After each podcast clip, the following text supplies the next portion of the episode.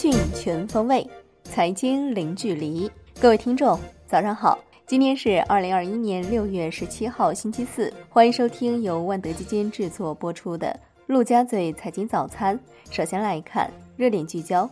中国5月国民经济保持稳定恢复，发展韧劲持续显现。5月消费同比增长12.4%。投资累计同比增长15.4%，与2019年同期相比，均实现较快增长。国家统计局指出，受上年同期基数升高影响，5月主要生产需求指标增速有所放缓，但从环比增速看，保持基本稳定。从2年平均增速看，多数生产需求指标还有所加快。与此同时，就业形势总体稳定，市场活力逐步提升，发展预期向好，内生动力加强。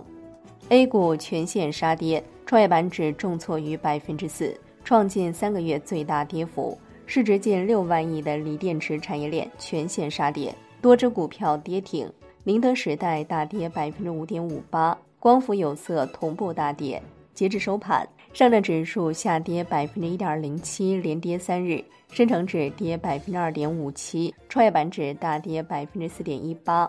科创50指数跌2.88%，万德全 A 跌1.76%。两市成交额9322亿元，北向资金小幅净卖出4.05亿元，连续3天净卖出。贵州茅台遭净卖出6.78亿元居首，比亚迪获净买入2.57亿元最多。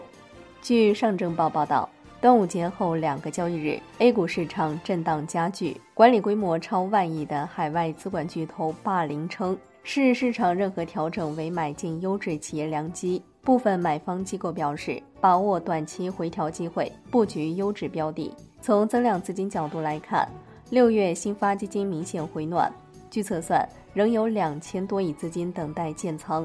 美联储宣布将基准利率维持在0%至0.25% 不变，符合市场预期。美联储 FOMC 声明显示，将超额准备金率从 0.1% 调整至 0.15%， 将继续每月增持至少800亿美元的国债和至少400亿美元的住房抵押贷款支持证券，直到委员会的充分就业和物价稳定目标取得实质性进展。美联储官员的加息路径点阵图显示，到2023年底，美联储将加息2次。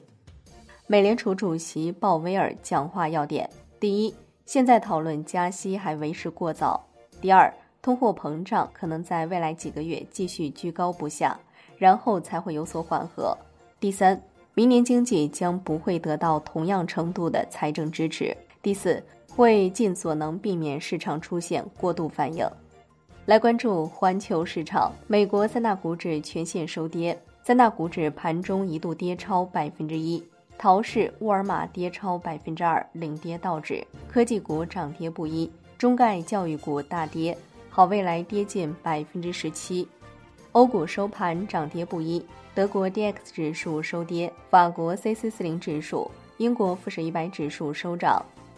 宏观方面，国务院领导人在吉林考察时强调，要大力推进改革开放，培育壮大市场主体，推动东北全面振兴实现新突破。东北有沿边沿海优势，要着力扩大开放，特别是向东北亚开放，抓住 RCEP 契机，加强区域合作，形成共享产业链，让东北发展的龙头昂起来，活力迸发出来。中国5月规模以上工业增加值同比实际增长8.8%，比2019年同期增长13.6%，2年平均增长6.6%。1到5月规模以上工业增加值同比增长17.8%，2年平均增长7%。中国1到5月固定资产投资同比增长15.4%，比2019年1到5月增长8.5%。2年平均增长4.2%。中国5月社会消费品零售总额同比增长12.4%，比2019年5月增长9.3%，2年平均增速为4.5%。国新办就5月国民经济运行情况举行发布会，国家统计局表示，我国目前财政和货币政策继续保持对经济恢复必要支持，没有使用大水漫灌那种强刺激政策，有利于价格稳定。央行周三以利率招标方式开展100亿元 7.7 逆回购操作，当天有100亿元逆回购到期 ，shibor 短端品种多数下行。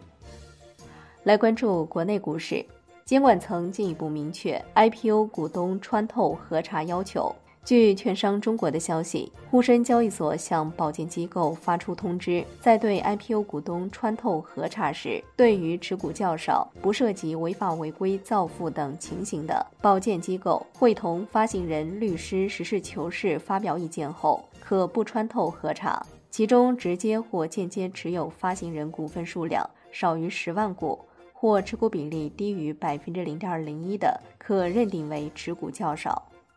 万亿巨头资本集团旗下基金再度加仓贵州茅台。资本集团新世界基金5月底持有贵州茅台股份数环比增加11.94%，目前贵州茅台为其第5大重仓股。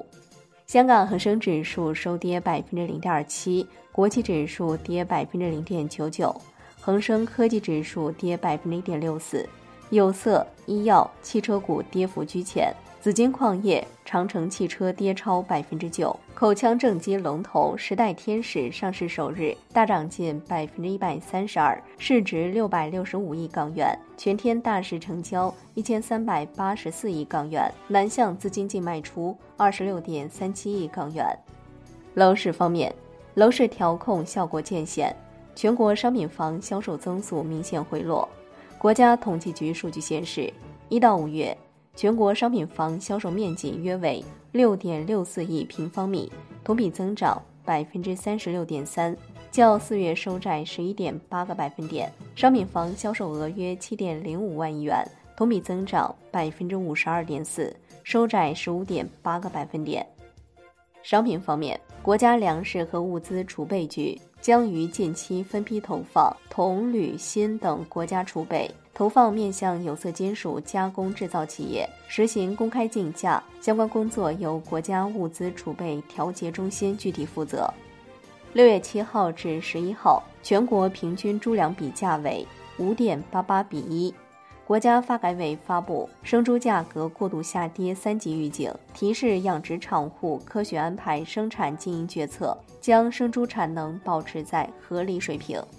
债券方面，海外投资者自1月以来首度增持美债，4月份增持418亿美元美债，持仓总规模升至7.0702万亿美元，其中美债第一大海外持有国日本增持364亿美元美债，持有量升至1.2726万亿美元；中国减持43亿美元美债，持有量降至1.0961万亿美元，仍为美债第二大海外持有国。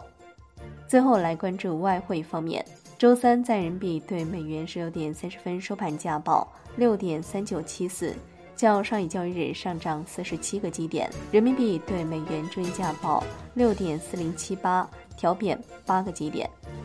好的，以上就是今天陆家嘴财经早餐的精华内容，感谢您的收听，我是夏天，下期再见喽。